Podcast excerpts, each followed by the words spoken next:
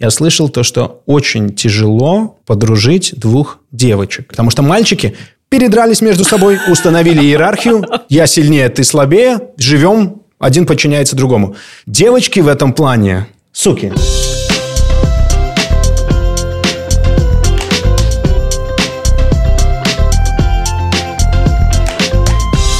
Всем привет! Меня зовут Ольга Петрова, и вы слушаете мой подкаст «Отчаянный оптимист». Как выжить в мире, где все очень дорого. Герои делятся опытом, а эксперты – полезными советами. Присоединяйтесь! Хотела я начать сегодня красиво, мол, сегодня у нас очень добрый выпуск, потому что он про собак. Но нет, начну жестко. На дворе весна, а под ногами собачьи какашки. Часто наблюдаю в окно за соседями, которые выгуливают своих больших и маленьких четвероногих друзей и не убирают за ними. Честно признаюсь, у меня эта привычка тоже сформировалась не сразу, когда у меня была собака, но в какой-то момент я поняла, что мне совсем не нравится загаженный газон, а ведь некоторые наши любимцы еще делают свои дела не на траве, а прямо посреди дорожки. В общем, как весна, так одно и то же. Это, собственно, меня и натолкнуло на мысль сделать выпуск о том, что должен знать человек, который собирается завести собаку, какие законы соблюдать и сколько денег, собственно, нужно иметь. Кстати, выпуск будет полезным и для тех, у кого уже есть собака, потому что с этого года вступили кое-какие изменения в нормативных актах. Ну а в конце выпуска я расскажу, насколько вас может оштрафовать полиция за неубранные собачьи экскременты. Но это потом. Поддержим интригу. А сейчас я хочу представить своих гостей. У меня сегодня их трое. Это сертифицированный кинолог, у которой дома живут сразу пять собак породы Шелти. Это такие маленькие коли, чтобы сразу было понятно. Лидия Беляева. Привет, Лида. Привет. И она пришла сегодня не одна, она пришла Саммер. Это вот одна из пяти этих собачек, которые живут у нее дома. Так что она сегодня с нами в студии. Вот посмотрим, как она себя будет вести, познакомимся с ней поближе. И еще один гость – Человек, любящий собак больше, чем людей, так он попросил себя обозначить. Это Павел Дегтярев, у которого дома живет сразу две крупных собаки. Привет, Паш. Всем привет. Ну что ж, давайте начнем с самого начала. То есть вы решили завести собаку. Понятное дело, цена зависит от породы и от заводчика. Ну вот, например, открываем СС, где многие сразу ищут, собственно говоря, этих собак. И видим, что э, разброс цен там очень большой. Например, щенков э, немецкой овчарки продают за 50 евро. Йорки э, двухмесячные есть по 250 евро, есть и за 500. Щенки английского кокера, Бессенджи или Джека Рассела по штуке евро. А вот резервация на щенков породы Акита Ину за 2000 евро. Ну, там полная родословная, награда родителей, явно все серьезно. Разброс цен на беспородных собачек еще больше. Можно купить за 5 евро, а можно за 200. И вот знаете, что я заметила? Что часто те, что подороже, у них кто-то из родителей породистый, но просто загулял. Так, Лида, Идем дальше. Вот ты меня сейчас поправь, если я что-то где-то ошибусь. То есть выбрали вы собаку. Если вы имеете дело с серьезным заводчиком, то щенок будет чипирован, привит с европейским паспортом и зарегистрирован в базе Центра сельскохозяйственных данных. То есть ваша задача просто его любить, кормить, гулять, дрессировать и прививать. Если продавец оказался не столь серьезным, то все эти расходы ложатся на ваши плечи. Вы отправляетесь в любую ветеринарную клинику, и ветврач делает все за вас, вы только платите. Причем цены в разных клиниках отличаются, так что перед тем, как идти, лучше поизучать домашние страницы. Плюс теперь вы должны знать, что не вы, а именно ветврач регистрирует вашу собаку в базе ЛДЦ. Причем с января стоимость регистрации выросла, и теперь она составляет 14,5 евро. Лида, я все правильно пока говорю? Надеюсь, что все правильно.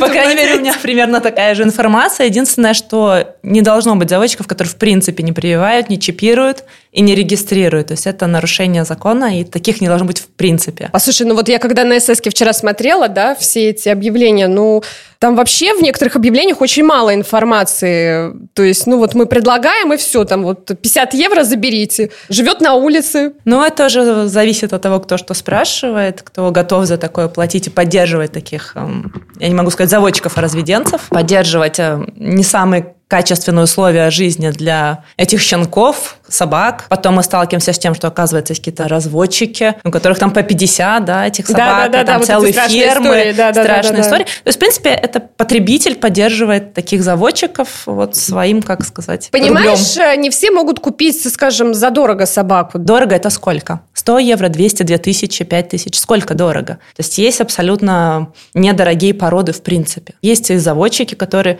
не знаю, собачка неправильного окраса для породы. Да? То есть она сразу же может идти дешевле. Или там залом хвостика, который не будет жизни ей никак мешать. Да, ну просто хвостик один из позвоночков смотрит немножко в другую сторону. То есть что вы там возьмете у беспородной собаки, вообще не знаете.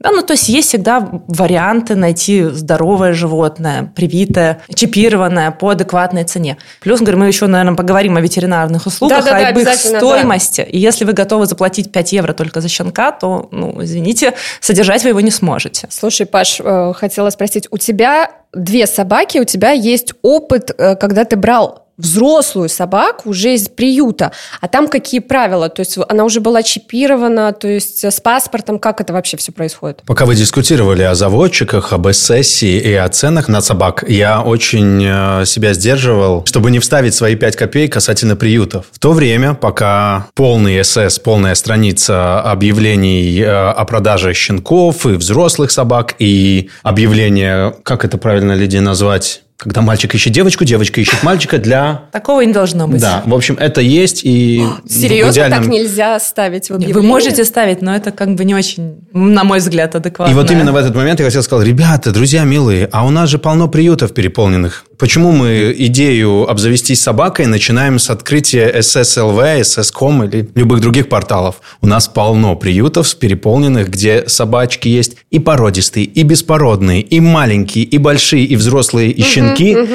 И вот мой опыт опирается как раз-таки на то, что я нашел очень, по нашим меркам, достаточно редкую породу собак. Бордоский дог. Это большие такие, Это да? большой, рыжий, такой складчатый. Был фильм с э, Томом Хэнксом. Хуч, Хуч, как да, его звали? Да, да, был, был, был. Как вот, вот, вот, ага. вот. Я пристрелю тебя. Перестаньте. Пристрелю тебя, Хуч. Обождите здесь. Залечите его, чтобы я мог его пристрелить. Он весит 65 килограммов. Он такая голова больше, чем моя. Да, да, и да. была ситуация, мне по долгу службы нужно было отправиться в Лепую. И за день до выезда я в Фейсбуке в их группе приюта для животных увидел то, что собачка Хуберт, его звали Хуберт, ищет нового хозяина. Он уже взрослый был? Он уже взрослый, ему 4 года было. А почему он оказался там? И ситуация достаточно, ну, я не знаю, мне тяжело об этом говорить говорить, потому что у меня сразу накатывают эмоции и злость, и гнев, и прочее.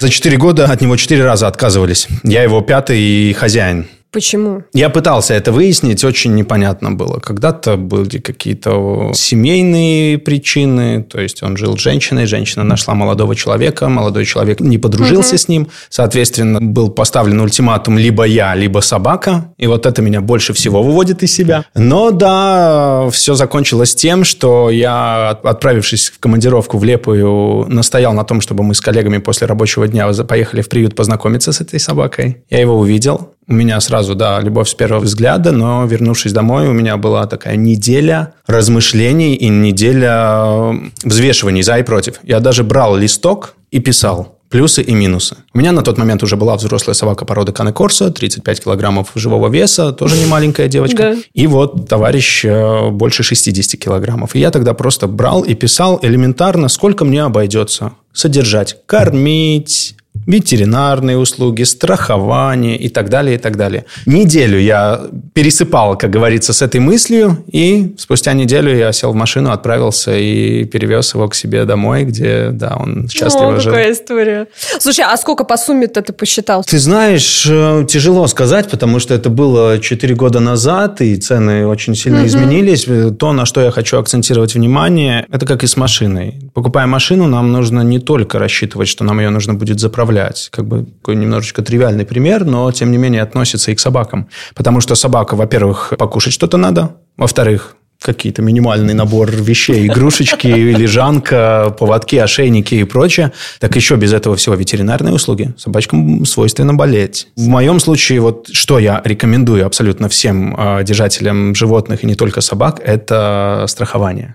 Ого. Страховые полисы. Наши страховые компании предлагают такие услуги, и это очень-очень-очень удобная и вещь, которая способна действительно подстраховать и избавить от неожиданных расходов в самый неподходящий момент, как Ты правило. сейчас выступаешь не как рекламный агент страховой компании, Абсолютно а как нет. частное лицо, да?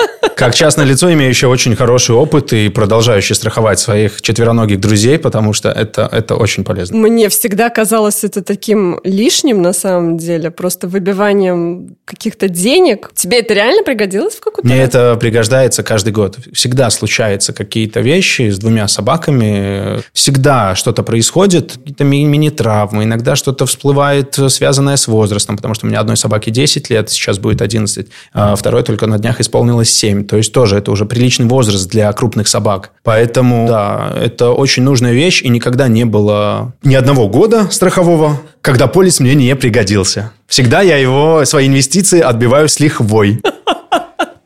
Послушай, а сколько ты платишь ежемесячно за полис? А, Это не ежемесячный, это годовой полис. Он Ну. стоит в районе 150 евро на собаку. И включает в себя достаточно хорошие условия по поводу лечения, Лечения. покупки а, медикаментов. И если вдруг что-то случается более летальное, то там тоже серьезные компенсации. Послушай, Лида, а ты страхуешь их? Ну, моя порода, к счастью, довольно здоровая. И до того возраста, когда страховые компании предлагают начать страхование, мне эта страховка пригождалась бы очень-очень-очень редко. То есть на моей ситуации, с моим опытом содержания собак, у меня этой породы их было уже 8, наверное, было 2 или 3 ситуации, когда мои собаки болели до возраста 8 лет. А то есть там еще возрастной ценз какой-то идет, да? Начать страхование можно до наступления собакой 8 лет. То есть вот этой собаке, которая ходит у нас, ей через 2 месяца 11 лет.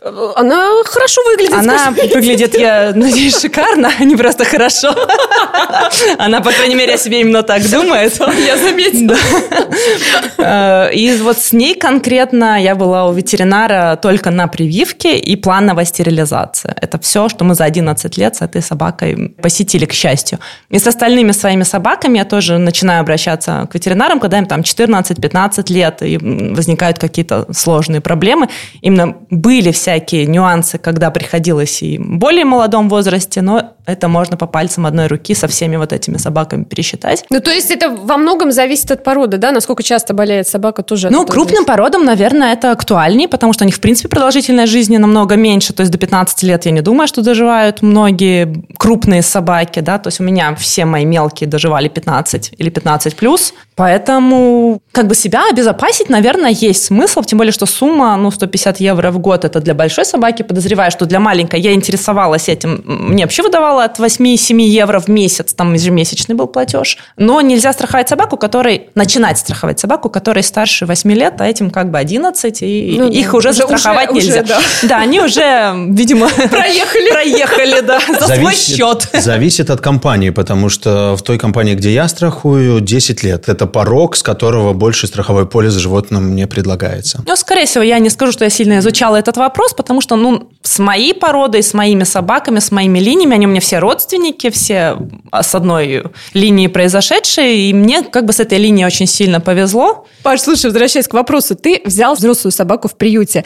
Она уже выдается с паспортом, чипированная, то есть полностью подготовленная, скажем так, э, как бы цинично это не звучало, к дому, да, получается? Да, да. Мало того, что она подготовлена в плане чипирования прививок, всех необходимых паспортов и так далее, в большинстве случаев, я бы сказал, наверное, если мы говорим о приютах, людей, может, поправишь меня, то они все либо кастрированы, либо стерилизованы. Это делается во избежание ситуаций, когда собака попадает к недобросовестному хозяину, который ее покупает для разведения, то есть как инкубатор, условно говоря. Поэтому это еще один плюс, потому что стерилизация или кастрирование – это услуга тоже не дешевая, особенно для большой собаки, потому что там цена состоит из самой непосредственно операции плюс наркоз. Наркоз рассчитывается из количества на килограмм живого веса, поэтому Вот хорошо, что у нас э, сегодня сегодня с большой собачкой собрался, с маленькой, потому что для меня многие проблемы, они вообще не проблемы. Стерилизация маленькой собаки, ну, как бы совершенно подъемная сумма. И Да, но у тебя так их как пять. она весит. Ну, они же не надо их стерилизовать в один момент, правильно? Ладно, прививки всем делаются в один момент. Это единственная сумма в год, которую надо заплатить сразу.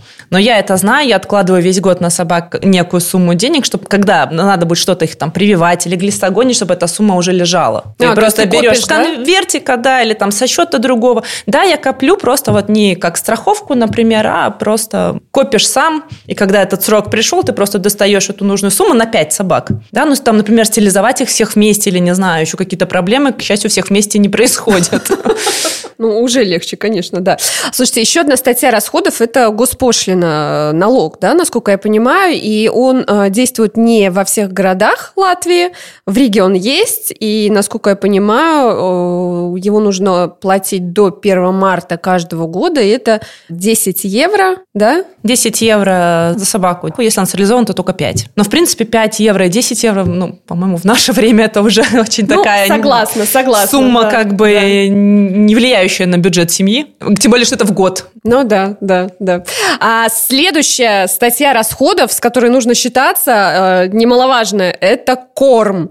Вот я честно признаюсь, э, когда у меня была собака, у меня была девочка золотистый ретривер, были в моей жизни сложные времена, э, когда я не могла покупать ей профессиональный корм, и приходилось, значит, идти в максимум и покупать условно тот же Дарлинг, самый дешевый. Вот, Лида, это, наверное, очень-очень-очень плохо я поступала. На или- самом деле надо смотреть, от чего вашей собаке хорошо. То есть если она питается и у нее все в порядке со здоровьем, у нее блестящая шерсть, у нее хороший выход, она не болеет, и вы не сидите у ветеринара с этим всем, нету рецепта универсального для каждой собаки, чем ее кормить. Да, то есть мы смотрим, вот этой собаке подходит дарлинг, этой собаке подходит, не знаю, супер-пупер премиум корм, а это вообще ест со стола, там, вот хозяин доливает там остатки борща, и она при этом живет 15 лет и шикарно выглядит. Вот ты рассказывала, да, был пример, да, что... есть у меня один знакомый, который собаку докармливал все время со стола тем, что сам не доел. Собака прожила 15 плюс лет, и это крупная собака. И он ее каждый день докармливал всем тем, что не то, что он ее кормил так только, да, там у нас был корм,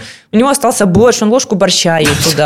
Там еще чего-то там остался какой-то холодный суп туда же ей. То есть Ну, она ела послушай, ну каждый ветеринар, мне кажется, скажет, что это ужасно, что так нельзя делать. нет? Я не ветеринар, я не могу за ветеринара Да. тебе сказать как, но я знаю, что собаки живут прекрасно долго на разном питании. И мы не можем сказать, давайте вот всех кормить вот этим или всех кормить вот этим. Ну, как и люди, мы же все тоже, каждый питается по-разному, и один прожил сто лет, а второй там собредал жжешь, и, ну, Паш, ты чем своих кормишь, дам? А, Ты знаешь, по поводу вот этого брендового корма, я бы сказал, что брендовый и дорогой не значит высококачественный. И действительно согласен с Лидией, то, что нужно смотреть, как собака реагирует на него. У меня, когда появилась первая собака в щенячьем возрасте, и действительно тоже был большой соблазн покупать лучшие корма, Да-да-да. лучшие консервы и так далее, и так далее. Но я замечал то, что она себя не- очень чувствует в плане несварения желудка и так далее, и так далее. И путем проб и ошибок мы нашли корм, который располагается в таком среднем, даже, я бы сказал, нижне среднем ценовом сегменте. Слава богу, вкус у моих дам совпадает, и они кушают один и тот же корм. Повезло. Да, не нужно каждой угождать своим, поэтому это большой плюс. Ну и в конце концов, если мы говорим о сухом корме, это лишь одна из э, составляющих в моем случае. Тут же еще есть консервы, тут же еще есть творожок и прочие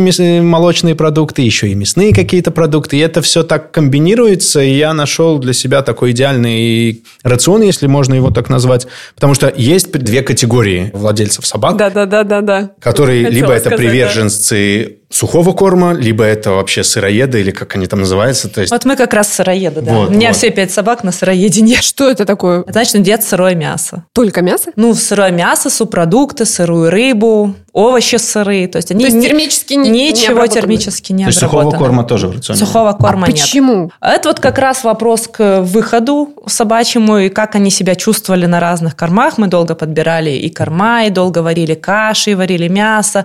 И у одной из собак все время было несварение, она себя периодически плохо чувствовала. И у меня знакомая говорит, ну что ты мучаешься, попробуй сыроедение. Я думаю, ну, вот как говорят, разделяются. Одни там за то топят, вторые за это топят. Думаю, ну вот попалась мне знакомая, которая топит. Она говорит, ну что ты теряешь, попробуй. Я попробовала, собаке не зашло. Думаю, ну, она, нет, попробуй еще раз. Я попробовала еще раз. Собаке не зашло. Она говорит, пробуй дальше. Но я попробовала. И слушайте, вот собака, она у меня уже три года. Четыре, наверное, сейчас на сыроедении. То есть в итоге я перевела всех. Потому Подожди, что... это была, это, это была калибровка. Да, да, да. То есть собака постепенно переучивался, ее желудочно-кишечный тракт переваривать сырое мясо, переваривать субпродукты. Сейчас они едят просто все. Они едят спины там куриные, они едят сырую абсолютно рыбу, ты им даешь со всей головой потрохами, они съедают эти головы лососевые, и на выходе у них идеальный стул. То есть они приучились это есть, и им на этом комфортно, им это нравится, собаки выглядят шикарно, но я никому не топлю за сырое, да, то есть Да-да. каждой собаке надо подобрать то, что ей конкретно подходит. Нельзя там кормить вот собаку, если она на этом потом поносит, да, без. Ну, конца, или еще что-то, какие-то проблемы у нее со здоровьем, а мы нет, все равно там Ну, продолжаем. впихнула. Я не впихнула, она ела с удовольствием. Мне не надо было ничего впихивать. Это ж второй сырое мясо. Да. Сырое они ж едят с удовольствием в любом случае. Ну вот у меня, кстати, очень интересный рассказ на эту тему. Я комбинирую. Это и консервы, и сухой корм, и сыроедение. Но вот у меня, мои дамы, две, две противоположности. Одну хлебом не корми, дай кусочек мяса, особенно если это говядинка, это, ой, это золо... Другой даешь, она выплевывает. Мясо. Да. Да, я знаю, есть И такие. берем, допустим, какие-то ягодки, овощи, капуста, салат, морковка, свекла, сырая картошка. Нарезаешь для супчика или для жареной картошечки. Даешь, одна сразу выплевывает, эй, ты что, давай мне говядинку, мясо ты только что давал. А та мясо выплевывает и жует с большим удовольствием все овощи, все ягоды, все фрукты. Она у меня... Веган. Да, я давно мечтал посадить такую небольшую яблоню в саду. Формировал ее специально, чтобы она была так- на таком тонком стволе с богатой кроной. Так у меня вот Мия, веймаранер, моя девочка-дамочка, она встает на задние лапы, становясь примерно ростом с меня, то есть метр восемьдесят. И я прошлым летом ни одного яблока не дождался, пока созреет. Она вставала на задние лапы, срывала и разгрызала и ела. То же самое со сливой, со смородиной черной и черешней. Но у меня в миске тоже многие собаки первым делом съедают овощи, а потом начинают заедать это мясом. То есть такие тоже есть, и ну, совершенно это норма. Слушайте, а что дешевле получается? Сырым мясом кормить постоянно, либо сухой корм? Я думаю, очень зависит, во-первых, от собаки, размера, да, то есть мне прям было интересно, я посчитала по этой, что я покупаю замороженные брикеты, мне привозят домой, килограмм стоит 4,60. В день они съедают полкило всего, ну, как бы вообще немного. Учитывая там, ну, еще овощи какие-нибудь там, не знаю, добавки туда и сюда, ну, 3 евро в день на 5 собак, по-моему, вообще недорого. Сколько это было бы кормить кормом, я подозреваю, что те же, наверное, 3 евро, может быть, и было. Ты знаешь, если взять вот чистую математику, 4 евро килограмм, ты говоришь? да? 4,60 килограмм они съедают, ну вот условно на 3 евро. В моем случае средняя цена килограмма сухого корма 2,50. Я тоже посчитал. Но сухой корм, кто будет есть сухой корм, извините меня. Надо его чем-то разбавить, размочить. Либо это еще Конечно. консерва идет, которая плюс к цене. Либо это творожочек с молочком. Либо это еще что-то. В конце концов, наверное, так и выходит. Ну подожди, сколько ты покупаешь этого корма? Я месяц, специально получается? с начала года замеряю. Мне хватает сухого корма 25 килограмм на месяц. Э, Сколько он стоит? Пакет сухого корма стоит в районе 40 евро. 40 евро. 40-45 Окей. евро, да. Дальше у нас идут консервы. Консервы. Баночка стоит в районе 2 евро, килограмм 200, которые хватает, в принципе, на 2 дня, потому что по утрам у нас молочные продукты, по вечерам у нас с консервами это все смешивается. это еще недорогие консервы, я тебе Это недорогие, это нет, такой нет. уровень, Поэтому я да. говорю, я нашел для себя оптимальный цена-качество и самочувствие собак. э, Но вот это этот 100 евро выходит, нет, на еду? Но это если не считать всякие вкусняшечки, творожок и прочее, прочее. Но это две собаки, одна весит 35 килограммов, другая весит, она такая толстенькая стала в последнее время, но это весит 32, это веймаранер. Это, в принципе, немного, потому что вот Лидия говорит, 3 евро в день на 5 собак, полкило на всех, полкило собака за один прием съедает. И тут уже как бы да, Ну, в общем, если вы решили брать собаку, вы просто имейте в виду, что это очень банально, и это очевидно, но маленькая собака ест мало, и тратите вы на нее меньше на корм, а крупная собака, она реально ест много. У меня даже, когда была собака на сухом корме, она тоже за раз съедала 35 граммов корма. Порция собаки была 35, это меньше, да, чем тут на ладошке. Конечно, это стоило, даже супер-пупер она ела там ветеринарный корм, потому что у нее были уже проблемы со здоровьем, мне было 15 лет. Но это стоило все равно очень недорого. То есть, да, поддерживать ее здоровье вот этим специализированным кормом, это тоже было для маленькой собаки, конечно, это в разы дешевле. Любые ветеринарные препараты, и любые вообще добавки, это все равно маленькую собаку, конечно, там 7 килограммов или 40, это Разница ну, разница Опять есть. же, аналогия с машинами. Либо это мини-купер, либо это огромный джип. Ну, понятно, да. Просто не все с этим считаются. Да. Многие думают, ай, ну что, вот они видят только цену на собаку, а дальше вот так же, как с аналогией с машиной, уже не думают, что машину надо заправлять, там, мыть э, и так далее, и так далее, да? То есть Это содержать. надо, это надо сразу на старте, будучи еще на берегу, рассчитывать, потому что вот этот подход с человеческой пищей, с пищей со стола, мне, честно говоря, он не очень нравится, потому что породистые, большие, крупные собаки, они очень чувствительные к этим всем вещам и очень аллергичны. А, ну вот. То есть И ты вот- не даешь, тебе нельзя. Я не даю, ну, есть какие-то вещи нейтральные, которые я могу дать, к примеру, там, блинчик на две части разорвать и Боже, такой как это мило. У нас блинчик на пять постный, частей. Постный, да-да-да. Но это очень такое большое исключение, потому что действительно кажется, ай, что там? Ай, ну конфеточку, шоколадочку, бараночку. Это все для нас окей. Там пищеварительная система совершенно по-другому работает, и это надо учитывать. И особенно гости приходящие прям считают своим долгом Угостить, что-то под да? Столом. Ну, она ж так просит, ну, она ж так э, жалобливо смотрит. А она же чувствует то, что можно выпросить. К Кому подойти и заглянуть такими глазками котика из мультика «Шрек». И да, зачастую это бывает так, что я уже замечаю постфактум и говорю «па-па-па-па». Что мы там под столом делаем? Ну-ка, руку обратно. Вот будет у вас своя собачка, будете экспериментировать. Какой ты строгий хозяин. Кстати, да, вот эта вот кормежка под столом, да, ты очень правильно говоришь, что нужно смотреть э, за тем, как собака реагирует, потому что потом можно очень попасть в ветеринарной клинике на большие суммы за лечение. Это еще одна такая большая статья расходов. Я бы сказала, что это, наверное, самая большая статья расходов на животное. Это если вдруг оно заболело, ветеринария у нас, ну, как и простая медицина, в принципе, очень дорогое удовольствие. А если это какая-то серьезная операция или какое-то серьезное вмешательство, или собака серьезно заболела, счет может быть очень внушительным – тысячи евро. И здесь, опять же, есть параллель. Прием к врачу в частной клинике человеческой э, стоит, ну, в среднем к специалисту один визит 35-40 евро. Не знаю, по-моему, уже 50 давно. А, в том-то и дело, да. Э, Прием к ветеринарному врачу в клинике, и неважно это, будь то это какая-то раскрученная брендовая клиника, если так можно выразиться, либо просто какая-то мелкая районная, ну, без 50-60 евро даже не суйся. Это даже ну, такой первый визит без особых каких-то анализов, поэтому медицина для животных гораздо дороже, чем для людей. И это факт. И там же медикаменты еще нужны, какие-то манипуляции. Это же не только визит. Ты же обратился там, иногда надо что-то и потом еще делать э, с этим. Вот у меня была необходимость прооперировать одну собаку. Там была операция на носу довольно сложная. Это стоило 500 евро. У меня была ситуация, которая как раз-таки привела к смерти собаки, которую я взял из приюта, бордовского дога. Мне за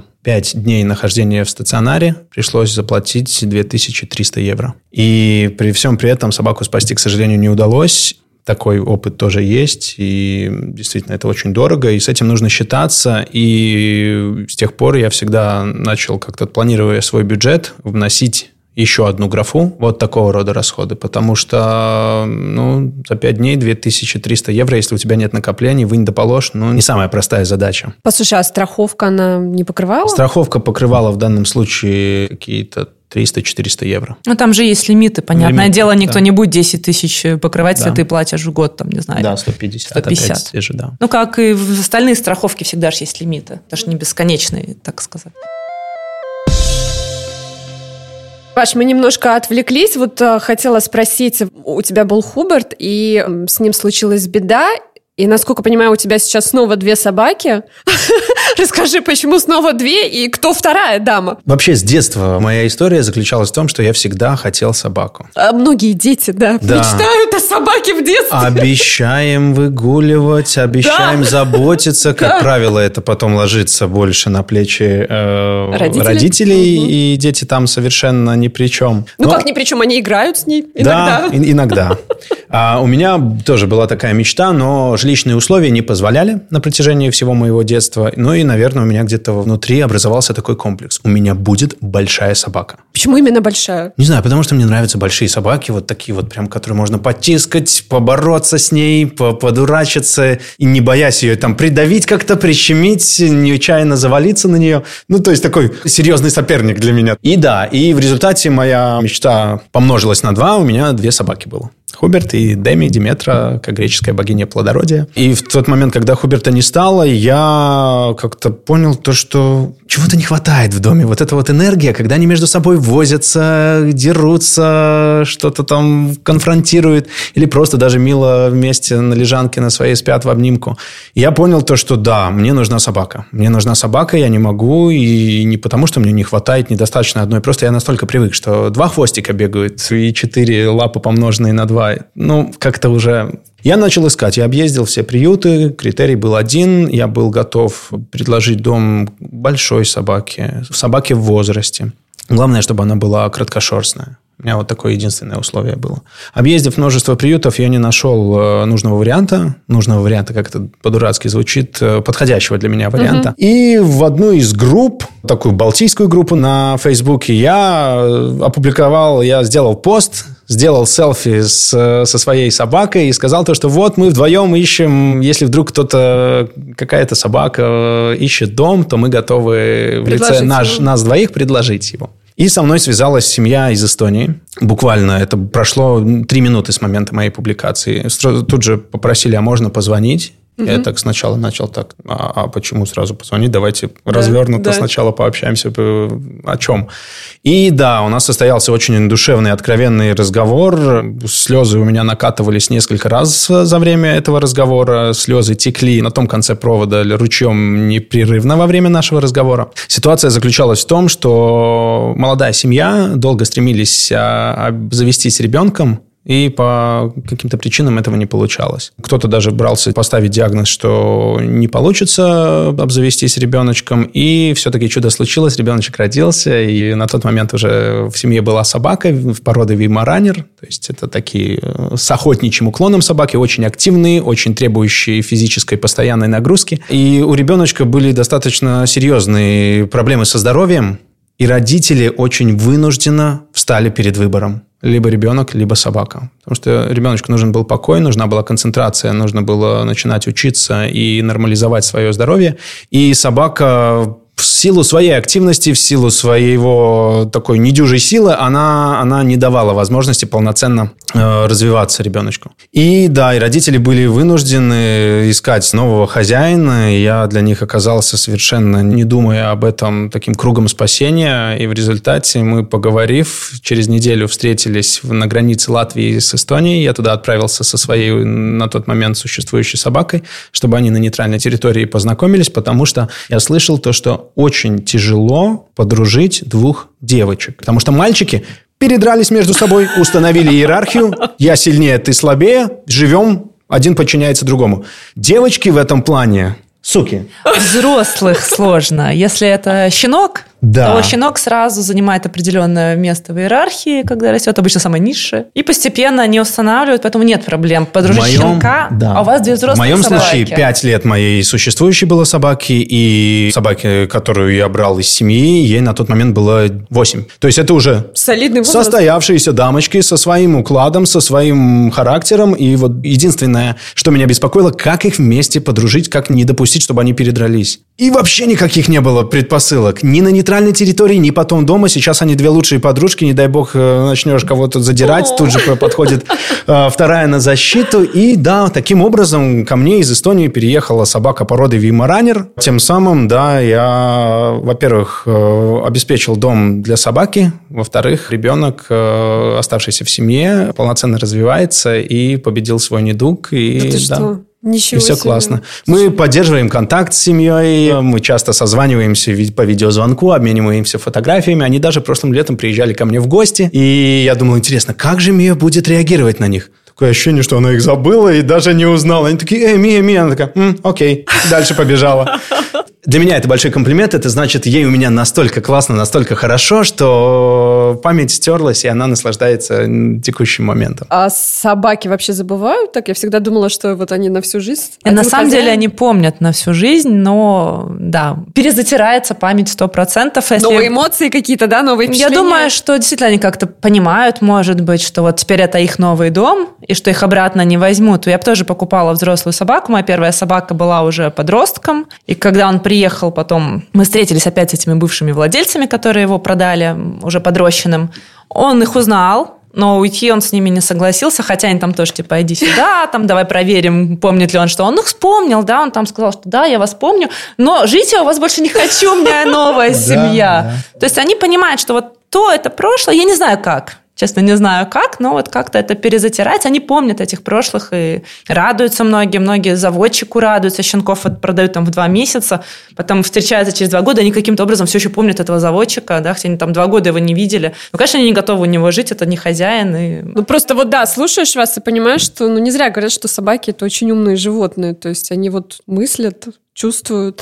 А, возвращаясь к нашему вопросу стоимость содержания, то есть мы обговорили такие важные, скажем, моменты, да, э, самые большие, которые требуют самых больших средств, но не забываем о том, что ежедневно еще нужно э, за собакой ухаживать, то есть это вот всякие избавления от паразитов, ошейники от клещей, которые вот стоят, чем больше собака, тем ошейник-то дороже. Вот я покупала за 50 евро для крупной собаки, для ретривера. Ты знаешь, я не могу ни подтвердить, ни опровергнуть эту информацию, так как я не приверженец ошейников против паразитов. Я все-таки больше за капание а, в холку. холку капаешь, да? Да. Угу. Я... Ну, я, я и то, и другое пробовала, но это все стоит денег. Ну да-да, здесь опять же э, эти капельки идут на килограмм на 5 килограмм, на 10 килограмм и так далее, и так далее. Чем больше вес, тем больше капелек нужно, чем, соответственно, это дороже. То есть, опять же, э, в силе Считайте, та теория, да. чем больше собака, тем дороже она обходится. Понятно. Ну, дальше идут, конечно, игрушки, вкусняшки, лежанки. Ты знаешь, с игрушками, вот в моем случае, какую игрушку не купи, да, классно, первые 15 минут. Дай пластиковую шуршащую бутылку, это на неделю хватает, и просто потом просто затыкаешь уши, потому что... И вот этот противный звук шуршащего вот этого пластика, и это гораздо более ценная для них игрушка, нежели какой-то крутой там да, пищащая да, да, да, свинюшка да. или кто-то еще. А, ну вот, кстати, здесь, значит, можно экономить. Можно Нет, у меня другой опыт. У меня играют в собачьи игрушки, но не такие, скажем, да, действительно всякие пищащие нет. Есть специальные, которые вот я выбрала, которые им подходят, где внутри там что-нибудь такое более необычное или более приятное для их зубов.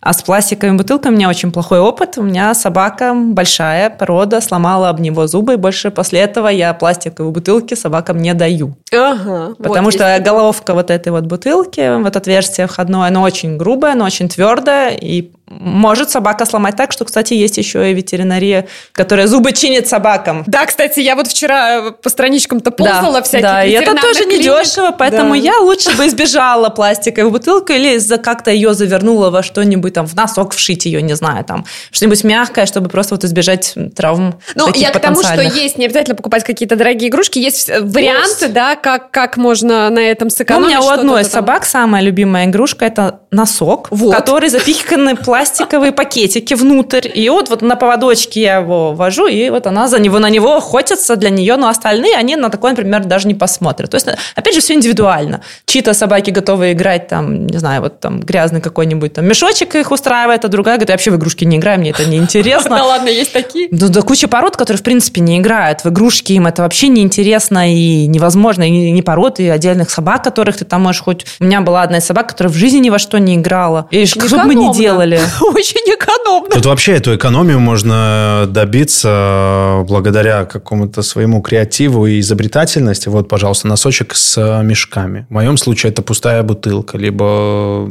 ну, очень много всяких непонятных вещей. Подушка старая, она ходит да? и ее рвет. Ради бога, пожалуйста, занимайся. Она мягкая, и там точно ничего. Вкусняшки, опять же, тоже можно делать самим. Да. да то есть а есть что, целые что? там э, в интернете миллион сайтов, где написано, как самим испечь печенье для собак, как самим там там вот я запекала, у меня была специальная форма, там можно было прям э, куриный паштет этот размазывать, его запекаешь, получаются такие сухие кусочки. То есть если есть время, желание, то можно вообще там с самоделкиным делать все, что угодно. Игрушки и вкусняшки. Ну вот насчет корма не знаю, конечно, можно ли пойти там где-то его приготовить, но вот на вкусняшках и на игрушках точно можно обойтись как бы своими силами, если... Мало того, что ты обходишься своими силами, так и ты еще знаешь, из чего это приготовлено, Да, и какие там ест. Ингредиенты, в конце концов. Вот. Слушайте, про вкусняшки я даже не знала. Это интересно. Да, там. Поделишься рецептом? Я не готовлю, мне хватило там пары раз, я поняла, что мне проще купить, чем они это съели за две минуты там на одной тренировке. И я поняла, что я опять не готова готовить, слишком это все затруднительно. Для пары собак, наверное, там, я знаешь, народ сушит, там вялит на балконах легкое, нарезает, подвешивает на крючочек, это все вялится, там, например, три дня. У тебя получается вот эти вот вкусняшки, которые вяленые продаются в магазинах, вот оно тебе просто повисело на балконе, там, не знаю, неделю-две, не знаю, сколько сушится это все, честно говоря. Лишь бы что, только не желудок. Из-за его бешеных ароматов, которые... А, понятно, да? Но я он кормлю очень желудком. сильно Да. пахнет, если он не Да. чищенный, говяжий желудок, Да. вот эти со всеми лепесточками Да, да, пах, запах нормальный. Очень, очень, очень... Хуже тех- только его варить. Я раньше Ой. варила его, и мы потом неделю проветривали квартиру, чтобы, Да, могу чтобы представить. можно было в нее войти просто. Он даже замороженный благоухает так, что люди с эм, такой слабой пищеварительной системой очень сильно рискуют находиться вблизи этой всей процессии. Ну что не сделаешь ради любимой собачки? Это да, это да. Ну что ж, в завершение нашей беседы вернемся к такой больной теме, наверное. Это штрафы и вообще ответственность владельца собаки. А Вас когда-нибудь штрафовали? Нас один раз не штрафовали, нам выписали э, предупреждение за то, что мы гуляли с собакой без поводка. Такая маленькая. Ну, равно. правила для всех собак одинаковые. Маленькая, большая, средняя, без разницы. То есть собака в публичных местах должна быть на поводке. Это было очень давно, лет, наверное, уже 10 назад. Но вот тогда мы ходили на комиссию, объясняли, что больше так делать не будем, обязуемся соблюдать правила. И действительно, ну, то есть есть такое, что да, тогда вот полицейский подошел и вы составил протокол и отправил нас на комиссию, где надо было рассказать, что почему ты так сделал, что больше так делать не будешь. Но, в принципе, у нас в нашем случае все ограничилось брединаемсом этим, и штрафы нам не назначили, но если там в течение какого-то срока ты опять повторяешь свое нарушение, то, конечно, уже будут последствия более серьезные. Вот именно на эту тему есть рассказ из моего опыта. Так. Дважды на протяжении одного календарного года я квалифицировался как неблагонадежный хозяин для своих собак, потому что дважды во время да, одного календарного года мои собаки, э, им каким-то образом удалось выбраться из с территории и отправиться в путешествие. В свободное. Свободные, да. В первом случае, вот опять же, насколько важно чипировать собак и насколько важно чипы регистрировать, чтобы, считав чип, можно найти, кто хозяин, контакты хозяина, связаться и при необходимости иметь контакт с человеком, который является хозяином собаки. В моем случае было так, что собаки выбрались с территории. Одну поймал Пашвалдыбас пол- полиция и увезла в приют. Вторая, это Хуберт как раз-таки, он очень любил э, кататься на машине. Он шел вдоль шоссе в сторону Кековы туда, остановилась машина. Женщина, которая тоже имела э, опыт с большими собаками, открыла дверь, забрала его, ну и, соответственно, таким образом... То есть он без отвели- проблем зашел Да, в чужую да, машину? Да, да. Он очень такой добродушный. В результате я сижу на работе, мне звонят, и, Павел, да, вы случайно не, вы не потеряли маленькую такую рыженькую собачку? Я говорю, «Пф, ради бога, у меня мои собаки там 60 плюс килограммов, я вас умоляю. Не, ну маленькую это я так шучу, такой, Хуберт. Всё, у меня просто холодный пот, что случилось? Я говорю, да, пожалуйста, придержите.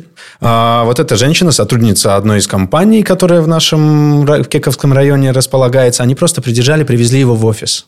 А, По дороге в офис заехали в ветеринарную клинику, считали чип, получили мои контакты, связались со мной. Я тут же бросил все дела, поехал, забрал собаку, поблагодарил, кланялся в ноги, и материально, и морально, и всячески благодарил.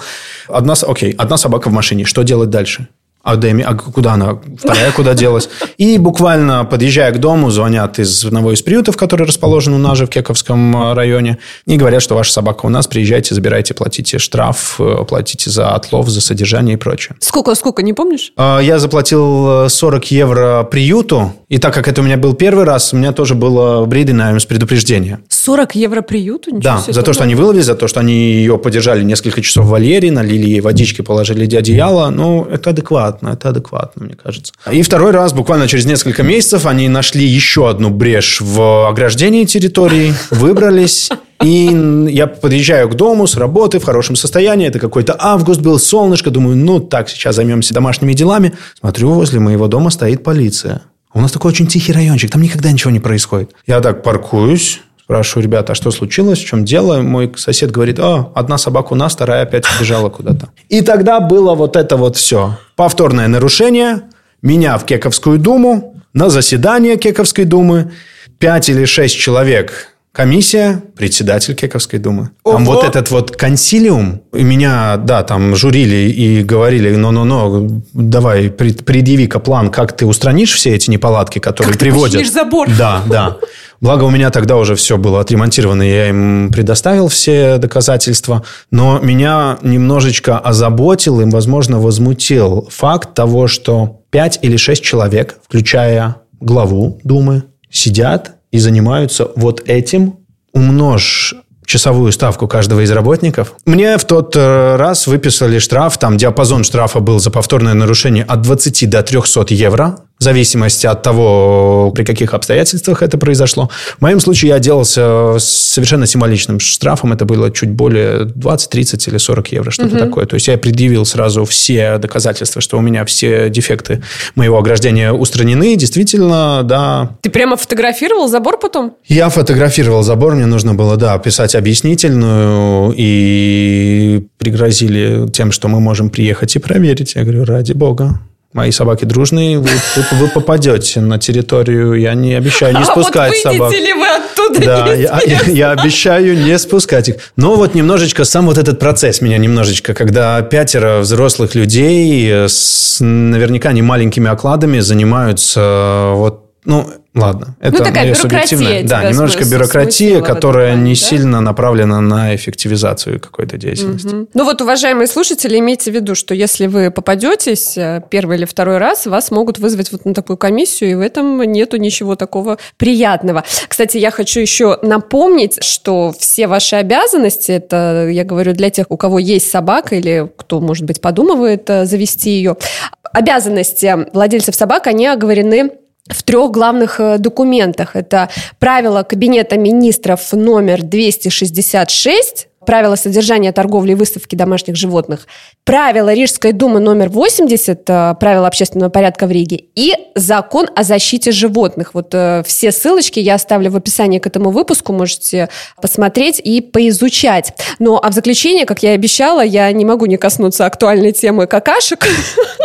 Мы с Лидой, кстати, до эфира обсуждали эту тему. Ну, блин, ну возьми ты, собери за ними. Пакетики стоят там, я не знаю, копейки, это секундное дело.